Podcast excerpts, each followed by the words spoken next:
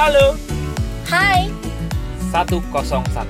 di podcast 101 Cie Iya. kesannya Kita sudah tiga digit ya sekarang. Oh iya benar Dari satu benar, benar. digit, dua digit, tiga digit, akankah menjadi empat digit?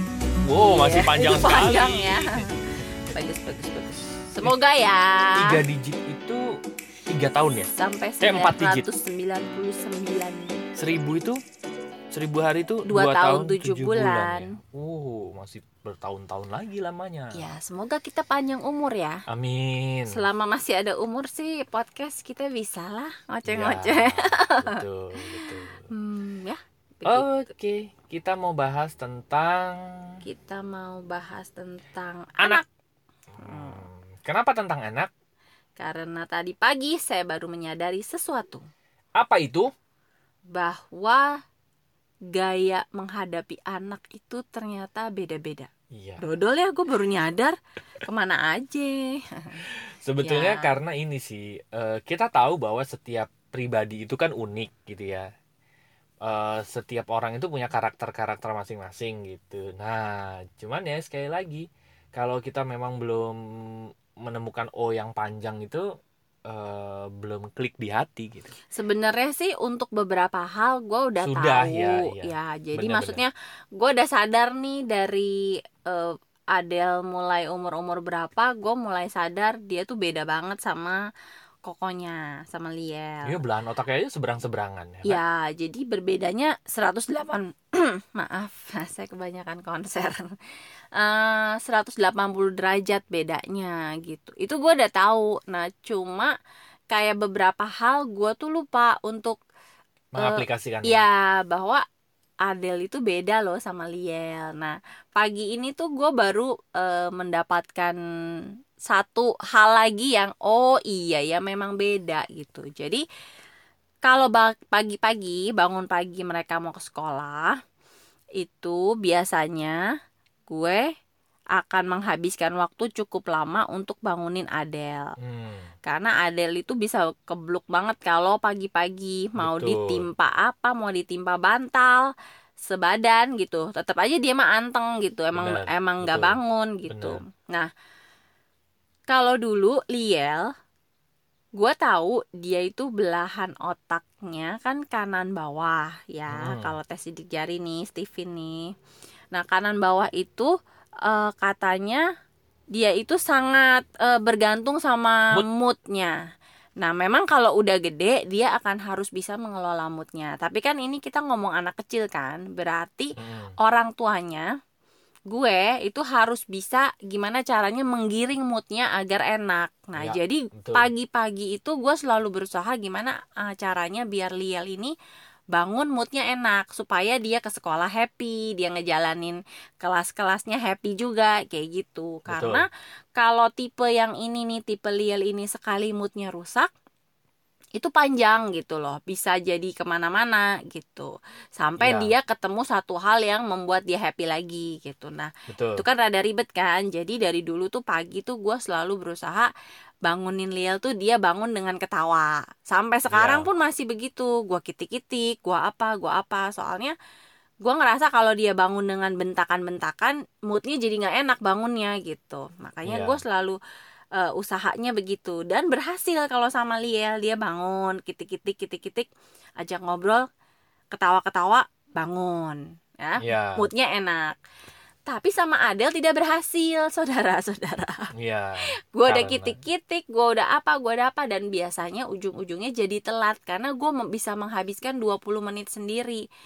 Dan gue nggak tega nggak apa ngangkut dia langsung ke kamar mandi karena dia akan nangis kan. Dan di pikiran gue bakalan sama nih kayak Liel takutnya Hmm. berkepanjangan nih bete-nya sampai nanti sekolah sampai kelas gitu-gitu Ya. jadinya gue selalu berusaha sama seperti gue berusaha gimana bikin mood Liel enak gue juga melakukan hal yang sama sama Adele tapi Ya. jadinya kan sering telat kan nah kalau Ya. udah begitu akhirnya gue serahkan ke Ari itu tuh anaknya bangunin lah saya udah nggak tahu gimana caranya kalaupun nangis gue ngerasanya jangan dari gue gitu nangisnya Hmm. nah kalau Ari memang dia lebih tahu caranya handle Adele ya udah diangkut. Diangkut walaupun nangis pasti ya. Nangis nangis buka buka bajunya susah setengah mati. Dia akan berusaha dengan sekuat tenaga biar celananya nggak bisa dilepas bajunya nggak bisa dilepas jadi dia akan bergerak gerak gerak gitu gitulah. Tapi gue perhatiin dia cuma nangis sebentar waktu mandi pakai baju habis itu selesai. sudah selesai gitu jadi pagi ini karena kan beberapa waktu belakangan ini Ari terus nih yang bangunin Adel. Nah, Ari ada rencana mau pergi lagi, mau ke Jogja nih. Uh, sekitar 2-3 hari. Nah, berarti kan gue udah mikir, wah kalau nanti tiga hari misalnya Ari pas pergi gue nggak bisa bangunin Adel hmm. kan PR dong masa gue sama anak-anak telat terus gitu ya jadi akhirnya dua hari ini gue bilang sama Hari udah biar saya yang bangunin karena saya mau latihan nanti. Kalau pas kamu pergi saya udah harus bisa handle nih. Si ya. si pentul satu kecil ini kalau yang gede sih udah kelar. Akhirnya ya udah gue coba cara Ari. Gue langsung angkut. Di dalam kamar mandi juga masih aduh setengah mati buka bajunya susah banget. Cuma gue nggak bete gitu karena ayah ya udahlah emang harus begini kali. Hmm. terus bener dia nangis apa terus gue siram aja langsung badannya. Terus dia ya nangis nangis gitu. Udah habis andukan gue ajak ngobrol pakai baju berangkat. Di mobil dia udah ketawa ketawa hmm. jadi gue oh oh gue baru panjang nih. Oh ternyata gue nggak perlu perlu amat jagain mood dia kayak jagain moodnya Liel gitu. Hmm. selama ini gue membuang waktu karena gue takut moodnya dia berantakan karena gue berpikirnya liel gitu ya. ternyata beda anak memang beda perlakuan gitu Tuh. untuk hal-hal yang lain sih gue udah ngeh ya kayak cara cara ngomong cara nyuruh cara apa gue udah uh, tahu beda gitu liel sama Adel cuma yang satu ini gue baru ngeh tadi iya ya selama ini gue pakai gaya gue ke Liel ke Adel gitu hmm. Jadinya nggak efektif kan karena memang beda gitu ya, betul, jadi betul. akhirnya gue menyimpulkan ternyata ya jadi orang tua kalau punya anak lebih dari satu kita juga perlu fasih untuk ganti-ganti gaya gitu. Hmm. Ya jangan sama suami doang kan ganti-ganti gaya. Oh iya iya iya. Karena ganti suami... gaya berkomunikasi. oh gitu. Ya, Kok kamu lurus sih? ya gitu. Jadi uh, terus gue menyadari jangan-jangan gitu gue selama ini uh, banyak memaksakan satu gaya untuk anak yang tidak tepat gitu. Ya. Jadi gue lupa kan kayak tadi gue maksain gaya gue ke Liel untuk Adele. Akhirnya ya. jadinya waktunya nggak uh, tidak efektif lah ya Bener. di waktu nggak efisien guanya kesel ya. gitu kan terus padahal adelnya nggak harus digituin gitu. Bener. Nah jadi mungkin sebetulnya banyak hal lain lah. kedua belah pihak nih ya. kebaikannya gitu ya. Buat kita menghemat waktu menghemat tenaga buat si adelnya pun dia juga bisa lebih efektif untuk menjalani hari harinya gitu kan. Mm -mm, ya. gitu. Dan mungkin banyak ya kayak cara belajar ya kan? Benar kayak cara belajar aja beda nih dua tipe uh, jangan sampai nanti gue maksain cara belajarnya Adel ke Liel misalnya atau sebaliknya. Dia akan merasa kok gue nggak bisa bisa ya? gitu. Yeah. padahal bukan dia nggak bisa bisa tapi cara belajarnya bukan yang itu ternyata gitu. Benar benar benar. Jadi kalau ayah Edi tuh pernah bilang kalau anak tidak bisa menangkap pelajaran dengan cara yang biasa kita ajarkan berarti hmm. yang harus diganti caranya gitu. Ya, cara menyampaikan cara menyampaikannya ya. bukan berarti anaknya bodoh gitu. Ya, betul, karena betul. memang semua tipe belahan otak itu punya cara sendiri-sendiri untuk mengolah informasi gitu. Benar. Betul betul betul. Nah, makanya gue gitu, pribadi gitu sih, sih. gini sih ya. Makanya gue juga menyadari habis usi cerita ini bahwa gue selama ini kalau bangunin Hial kan ya karena gue gue kan orang orang otak kiri kan. Adel juga orang otak kiri gitu. Jadi ya, dulu gue waktu bangunin Liel gue pikir ngapain sih pakai mood mood gitu. Dia belum mau mah angkut aja. Tapi ternyata lumayan fatal. Dia nangis segala macam. Moodnya dia tuh bete gitu.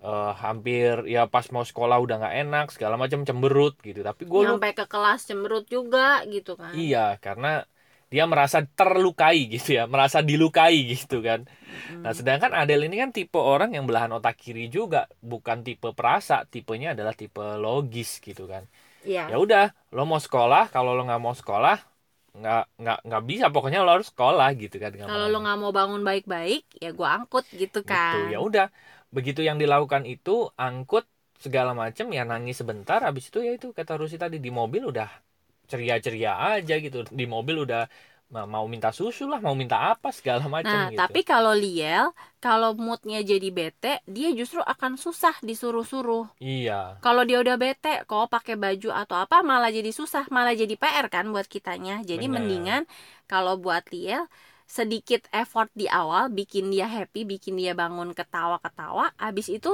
kita mau nyuruh-nyuruh dia, ayo kok cepetan, kok cepetan, kok. Moodnya dia udah enak, iya dia betul. fine-fine aja digituin gitu. bener. Jadi eh, ya itulah bedanya ya. cara nyuruh pun ya betul.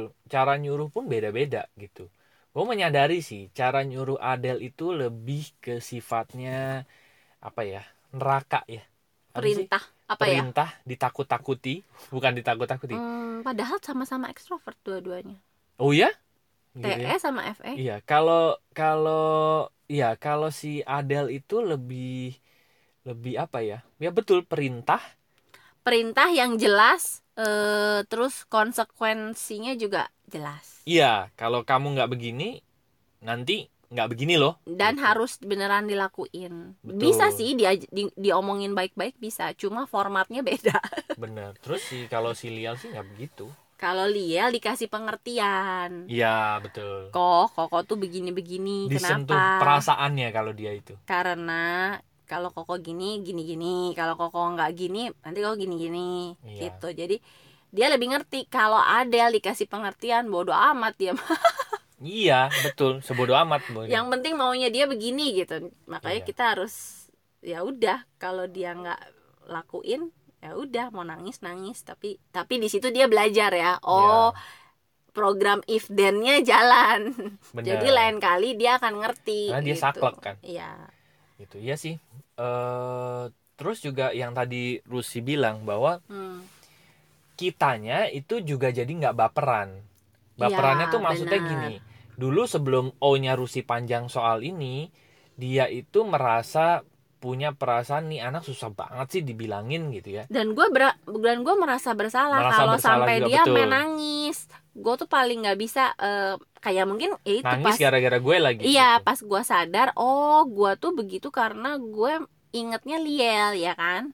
Ya, kan gue ngadepin Liel dulu empat tahun sebelum Adele keluar gitu. Betul betul. Akhirnya gue ngejaga banget gimana caranya Adele ini bangun happy padahal itu mah tipenya Liel gitu jadi gue suka merasa bersalah ya kalau Adele bener Adele nangis padahal nah dianya kagak apa-apa Nah, masalahnya adalah perasaan orang tua itu kan nanti berpengaruh apalagi kalau misalnya sampai ada cap bahwa anak-anak ini kok susah Iya. banget sih dikasih taunya gitu. bener gue sempet ngerasa begitu Nah, masalahnya kalau kita punya cap anak ini susah dikasih taunya, berarti cap itu yang akan menempel ke dirinya dia. Sebetulnya bukan susah banget dikasih taunya, karena kita belum tahu aja cara ngasih tahu versi mereka. ya dan kita Gitu. memaksakan misalnya nih Ya, gue gue memang terus terang gue lebih lebih nyaman dengan eh, gaya gue menghadapi Liel karena kalian sama-sama otak kanan. ya Gitu. jadi gue pengennya nggak perlu ada tangisan nggak perlu ada ini ngobrol aja ngobrol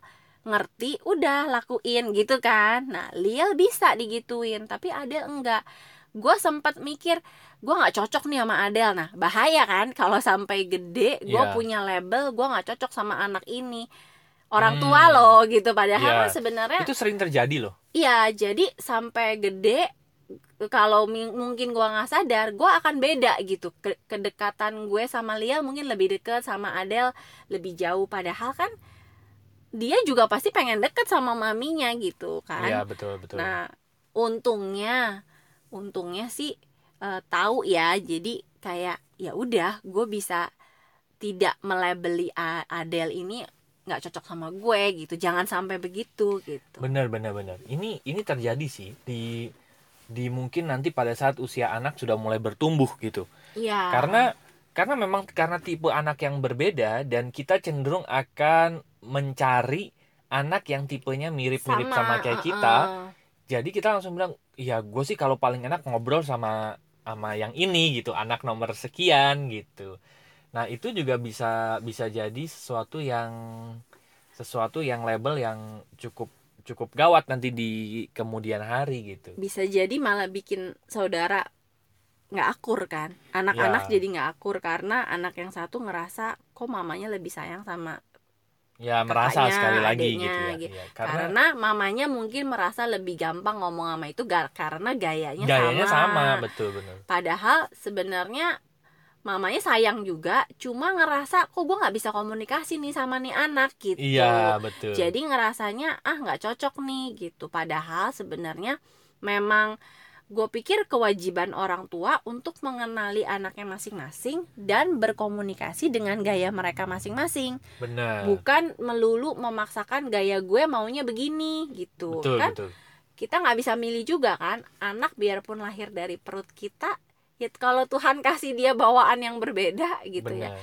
Dan sering kali sebenarnya punya anak yang gayanya beda sama kita nanti setelah mereka gede kalau hubungan kita enak ya gue pikir akan jadi eh, temen ngomong yang enak gitu mungkin kalau gue ya kalau gue kebayangnya nanti pas gede gue sama Liel mungkin punya punya sudut pandang cuma A mungkin kalau ngobrol sama Adel Iya. Adel akan bisa kasih masukan dari sudut yang lain dan itu kan oh eh, sangat membantu gitu gue Ya. pikir kalau kita bisa deket sama semuanya dan memahami bahwa bukan masalah cocok nggak cocok sama kita nih Benar. tapi memang cara ada, berkomunikasi Iya. gitu ya iya. ada memang yang secara nggak sengaja dikasih Tuhan tipenya sama sama orang tuanya tapi Benar. ada yang dikasih tipenya Betul. beda atau bahkan berlawanan ya itu kan bukan sesuatu yang eh, harus dilawan juga gitu benar tapi perlu dipahami aja oh tipe saya begini dan ini begini Oke, nah sekarang gini,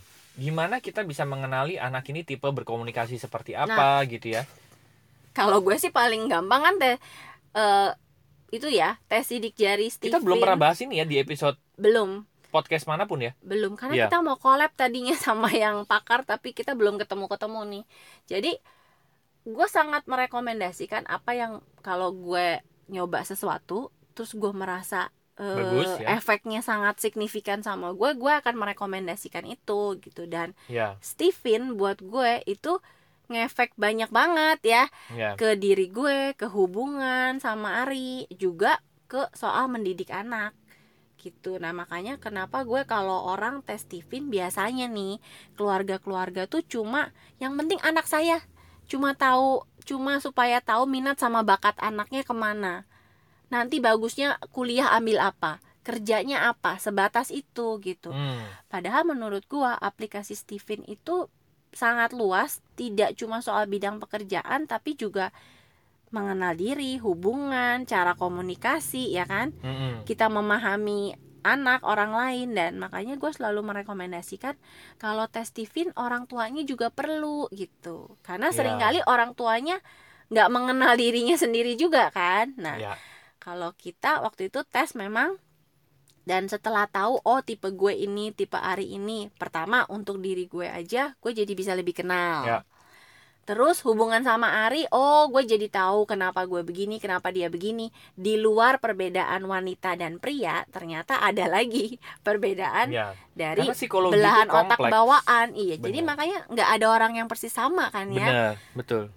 Bisa beda dari jenis kelamin, bisa beda dari belahan otak, bisa beda dari Lingkungan. kepribadian, Iya. iya. Lingkungan Kayak gitu, didikan, kayak gitu. didikan lingkungan ya, benar. Nah, jadi menurut gua sangat menarik gitu kalau kita tes bukan cuma untuk sekedar tahu bakatnya anak apa, itu bagus sebenarnya. Berarti orang tua punya kesadaran untuk mau mengarahkan anaknya sesuai potensi anaknya. Ya, tapi, di- Tapi banyak hal yang Iya. lebih penting dari itu juga gitu. Eh, Banyak hal yang sama pentingnya lah, nggak lebih penting juga. Sama pentingnya yaitu soal bagaimana kita bisa membesarkan anak kita sesuai karakternya Gayanya dia, mereka, Heeh, betul, gitu. Nah, menurut gue sih Steven lah coba kalau yang belum pernah tes tes lah. Bener. Tapi juga gini, kalau mau tes Steven menurut gua ya, lu eh, teman-teman juga perlu belajar ya perlu mempelajari jadi jangan jangan cuma sekedar tes tahu hasilnya tapi nggak tahu ini apa ini apa hubungannya apa benar jadi menurut gua eh, cari ya cari orang yang bisa menerangkan ini dari eh, dengan expert menurut gua ya sekali lagi gitu karena supaya teman-teman bisa mendapatkan manfaatnya secara maksimum biasanya Gitu. ada ya eh, apa eh, konsultan Steven yang rajin ikut workshop, ikut training itu pasti Iya. pengetahuan mereka lebih lengkap ya dibanding yang Benar. mungkin nggak ikut workshop kan. betul Nah mudah-mudahan teman-teman cukup beruntung ketemu yang eh, cukup expert. Nah kalau teman kita yang kita selama ini kenal dan kita rekomendasi orang ke dia itu memang kita bisa Oke bilang lah. expert lah, Ya, oke lah. betul. Ki- Dia bisa menerangkan dengan eh, enak. Terus Ya. kita mau tanya apa, makin banyak kita tanya, jawabannya dia juga makin banyak gitu. ya betul Jadi enak juga ya, benar-benar gitu. Betul. Jadi eh, pengetahuan tentang ini pengetahuan tentang cara berkomunikasi dengan anak gitu ya, eh, membangun hubungan dengan anak dengan pasangan menurut gua ini menjadi satu fondasi yang cukup vital gitu di masa yang akan datang. Ah, Untuk apa? Hmm. Untuk si anak, untuk masa depannya anak juga gitu ya karena eh, dia secara mental bertumbuh secara baik gitu ya. mm-mm. Yang kedua, untuk si keluarga itu sendiri. Kenapa? Ya. Karena hubungannya, cara mereka berkomunikasi itu cair banget, saling mengerti Benar, satu sama lain. benar. Karena kayak kemarin aja ya, kemarin itu kita dicurhatin gitu ya, Iya. dicurhatin orang yang anaknya sudah besar-besar, tapi mereka menurut gua sekali lagi, mereka itu bukan pecah keluarganya enggak gitu ya. Masih masih enak-enak aja ngobrol segala macam masih enak-enak aja gitu. Cuman menurut gua masih ada bukan masih ada. Mereka itu cuman nggak tahu cara berkomunikasi satu sama lain. Iya. jadi komunikasinya itu putus menurut gue. Kadang-kadang sering mentok akhirnya ya udahlah iya. mentok ya udahlah gitu. Menjaga perasaan takut yang lainnya bete. Betul. Gitu. Akhirnya kan jadi kurang sehat juga karena orang ini juga merasa akhirnya dia merasa sendirian gitu. Iya. Karena saya nggak bisa ngomong sama anak. Kalau saya ngomong sama anak anaknya bete. Benar. saya ngomong sama suami suaminya juga kasih tanggapan menurut dia nggak ngenakin. Jadi akhirnya dia menutup ya kayak ya udahlah daripada saya bikin anak bete suami bete sayanya juga bete udah lebih baik saya simpan sendiri. Gitu ujung-ujungnya. Kita bikin anak gak bete? Bikin anak mah nggak nggak bete bikin anak mah enak. Bikin bikin doang sering nggak Iya. dijadiin gitu. Nah oke. Jadi menurut gua sih kenapa jadi bikin anak? Kita kan lagi ngomongin anak tadi ngobrol bi- anak. bikin anak bete oh ya gitu kan? Jadi menurut menurut gua itu eh, satu hal yang vital gitu cara kita bisa tahu cara berkomunikasi yang enak dengan pasangan dengan anak itu bisa membangun satu eh, situasi Chemistry. iya Ya. situasi keluarga yang sangat cair banget gitu. Dan itu tidak semua orang niat untuk mempelajarinya loh. Iya. Karena Hmm, banyak orang akan berkomunikasi dengan cara mereka berkomunikasi ya kayak gua aja lah ya. iya. gue sama eh gue sama Rusi itu sebetulnya belahan otaknya silang. Seberang seberangan Seberang-seberangan gitu ya. berlawanan. Sama Liel juga sama. Gue kiri dia kanan gitu. Seringkali komunikasinya tuh gue menyadari sih. Kadang-kadang omongan-omongan gue tuh cukup pedas bahkan terlalu pedas untuk orang-orang yang tipe belahan otak tipe perasa gitu. Dan cuman su ya kalau dibilang susah susah gitu karena kamu harus belajar karena kan kayak gua sama Adel itu kalau ngomong ya udah ngomong aja gitu Eh, apa namanya ngomong kadang-kadang Ah. kata-katanya itu pedas gitu ya nadanya tinggi pun nadanya tinggi gitu ya Adel, saklek ya. gitu nah itu sangat menyakitkan hati mungkin gitu ya bagi eh, Otak kanan, otak kanan Rusi sama kanan. Liel Rusi sampai bilang kamu kalau ngomong di ini iya gitu. guanya nggak enak Hah? dengernya gitu aduh jadi Tapi kalau dia ngomong gitu sama Adele, gue santai. Karena gue tahu Adele nggak apa-apa. nggak apa-apa iya bener Adele itu lebih lebih keras kepala gitu bukan keras kepala memang karena tipe belahan otak kiri gitu kan gitu Ya memang dia adalah nangis sesekali kalau misalnya diben- dia merasa dibentak, tapi Ya sembuhnya lebih cepat Iya. gitu. cuman kalau Liel kan lebih baperan gitu nah cuman gue merasanya omongan gue itu tidak menyakitkan buat terus gue pikir hah begitu menyakitkan ya? Oh oke oke oke oke oke oke. Ya kamu lihat aja anaknya nangis, berarti ya menyakitkan, gitu. Kalau Jadi, nggak oh, menyakitkan dia akan merasa fine-fine aja kan. gitu. Jadi gue merasa bahwa oh gitu ya. Gue merasa makanya gue sering gue tuh sering lebih merasa bersalah itu ke Liel kenapa karena gue baru iya baru Iya. baru sadar gue. dibanding ke Adele Ya. makanya Adele itu kalau ke gue lebih papi mau minta gendong di atas segala macem Padahal gitu sering ditolak loh, sering ya. dimarahin. Iya. Enggak dek, Hmm, enggak dek gitu ya. nah Gue pikir aduh takut nggak nih ternyata enggak. Enggak, Adele mah gitu. minta minta lagi aja terus dia mah.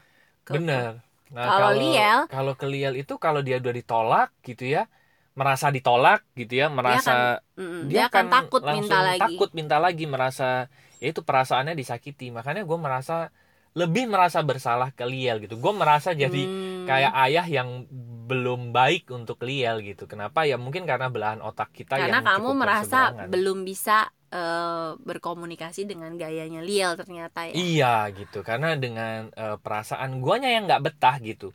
Karena kan tipe otak gue itu kan tipe otak yang maunya eh, straight to the point aja gitu kan.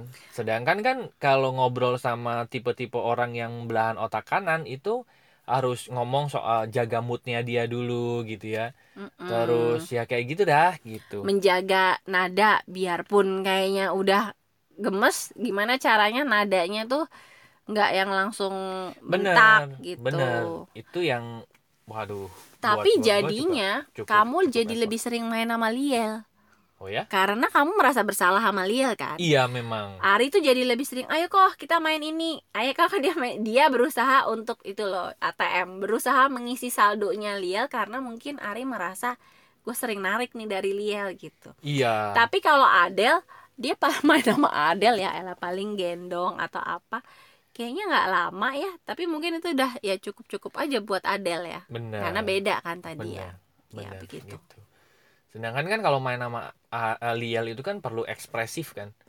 Itu ya perlu eh, kalau dia main ambil ketawa, dia juga kalau main sama teman-temannya tuh pakai teriak-teriakan lah, pakai apa segala macam dia cukup ekspresif dan gua tuh gua gua pribadi susah untuk berekspresif seperti itu kecuali gua di panggung ya. Kalau di panggung gua ekspresif, tapi kalau untuk main dengan anak itu gua nggak seekspresif itu gitu. berarti Main Liel main apa harus gitu. main sama kamu di panggung gitu jadi eh ya makanya itu dia. Gue belajar untuk berkomunikasi dengan anak-anak gitu ya berkomunikasi dengan pasangan itu dengan cara mereka berkomunikasi. Itu aja sih Iya. dan dan itu cukup ya cukup cukup cukup effort juga gitu. Ya gue nggak bilang gampang tapi memang tapi memang itu layak untuk dilakukan karena gue sadar bahwa apa yang kita tanam sekarang kita akan tuai di masa yang akan datang gitu. Ya benar. Dan gue juga mikirnya ya sekarang mungkin nggak enak nih karena misalnya nih secara belahan otak secara sifat Adele itu nggak cocok sama gue dalam artian justru dia yang akan lebih eh, bisa ngomongin gue jadi kan gimana gue bisa ngomongin dia padahal secara chemistry tipe dia yang akan eh, bisa ngedrive gue gitu iya Nah, bener. Cuma gue mikir kalau someday nanti gede, gue akan perlu temen ngomong, iya ya kan? Mereka udah gede-gede, mereka udah punya pengetahuan banyak. Mungkin gue justru bakal lebih sering juga nanya sama Adele karena mungkin omongannya dia itu akan bisa masuk ke gue. bener tapi Ya, itu- kalau dari kecil Mm-mm. kita udah melabelkan dia dia susah dibilangin gitu ya Malah dia nggak cocok sama gue gitu di kemudian hari kita malah nggak bisa menuai sesuatu yang baik untuk diri kita sendiri iya, malah gitu benar. Gue cuma mikirnya gitu. Sekarang walaupun ih gue gemes gitu ya. iya Tapi oh iya ya, someday akan ada nih sifat-sifatnya anak-anak gue, kelebihan-kelebihannya mereka yang bisa mengcover gue dan Ari. bener Ketika Bahkan nanti kita Liel itu mendukung saya ya iya, Benar. Liel itu mendukung Ari kata-katanya gitu. pasti akan sangat saya saya nantikan gitu di di karena dia apa pada saat papinya perlu dukungan sebetulnya Liel yang bisa paling bisa mendukung gue nanti bener Cuman kan gitu. Itu mungkin nanti ya nanti di pada saat mereka kayak Tarusi tadi udah punya pengetahuan yang banyak gitu. Ya, makanya kalau dijaga itu mm, memang perlu dihilangkan dan eh, kita memang perlu menanam komunikasi sesuai dengan cara mereka mulai dari sekarang gitu sih. Ya karena sering kali sesuatu yang berbeda yang kita nggak punya itu kan yang akan kita cari dari orang gitu. Betul gue nggak punya nih gue nggak bisa begini siapa yang bisa begini? Nah kalau anak kita punya sesuatu yang kita nggak punya sebenarnya itu sesuatu yang bagus gitu. Benar. Karena someday kita toh pada saat mereka gede kita akan jadi temen kan? Betul. Akan benar. ada saatnya kita lebih temenan sama mereka dan enak banget menurut Ngobrol. gue Iya, kalau bisa ngobrol sama orang yang punya insight yang gue nggak punya gitu. Benar. Punya kelebihan yang gue nggak bisa. Jadi nanti misalnya pas jalan-jalan yang cuek dia akan mengcover orang yang aduh gue males Iya. nanya-nanya ayo kok dia kan orangnya ini ya keluar tuh gampang ayo kok Hmm. nanya-nanya gitu jadi gue pikir sebenarnya kalau dikasih Tuhan dalam satu keluarga sifat yang berbeda-beda itu sebenarnya kita lagi dikasih banyak eh, apa ya banyak variasi Ba- eh, Banyak banyak, warna. variasi, banyak mesin yang bisa saling melengkapi melengkapi. satu sama lain Jadi, betul Someday keluarga itu akan jadi keluarga yang solid banget, saling support, saling bantu karena lengkap gitu loh. benar betul betul Ya. Sepertinya ya memang Oke. begitu. Ada effort yang dilakukan tapi juga akan ada banyak benefit yang kita dapatin yang kita dapatkan. Oke, teman-teman. Bagi teman-teman yang masih ingin ngobrol bareng kami, silahkan kunjungi website kami yaitu Lompatanhidup.com. Nah, nanti ada tiga page di sana. Silahkan kunjungi sesuai dengan kebutuhan teman-teman masing-masing ya. Ya. Untuk yang page home, untuk chit-chat, ngobrol apa pun dengan kami gitu ya. Lalu ada eh, tombol-tombol podcast untuk menikmati podcast kami ada di situ. Yang kedua, konseling dan event itu adalah layanan jasa profesional kami untuk teman-teman yang mau melakukan sesi terapi atau mengundang kami event. Ya. Silahkan ke situ atau di yang Page ketiga ketiga bisnis bagi teman-teman Ya. yang ingin mendapatkan rekomendasi bisnis dari lompatan hidup dan kita bisa kerjasama untuk menemukan minat dan teman-teman bisa hidup. Nanti ada program mentoring juga di sana. Yes. Ya. Jadi silahkan kunjungi website kami yaitu lompatanhidup.com Terima kasih sudah mendengarkan episode 101. 101 Semoga Yeay. bermanfaat ya dan sampai jumpa Terima di episode kasih. berikutnya. Thank you. bye Bye bye. bye see you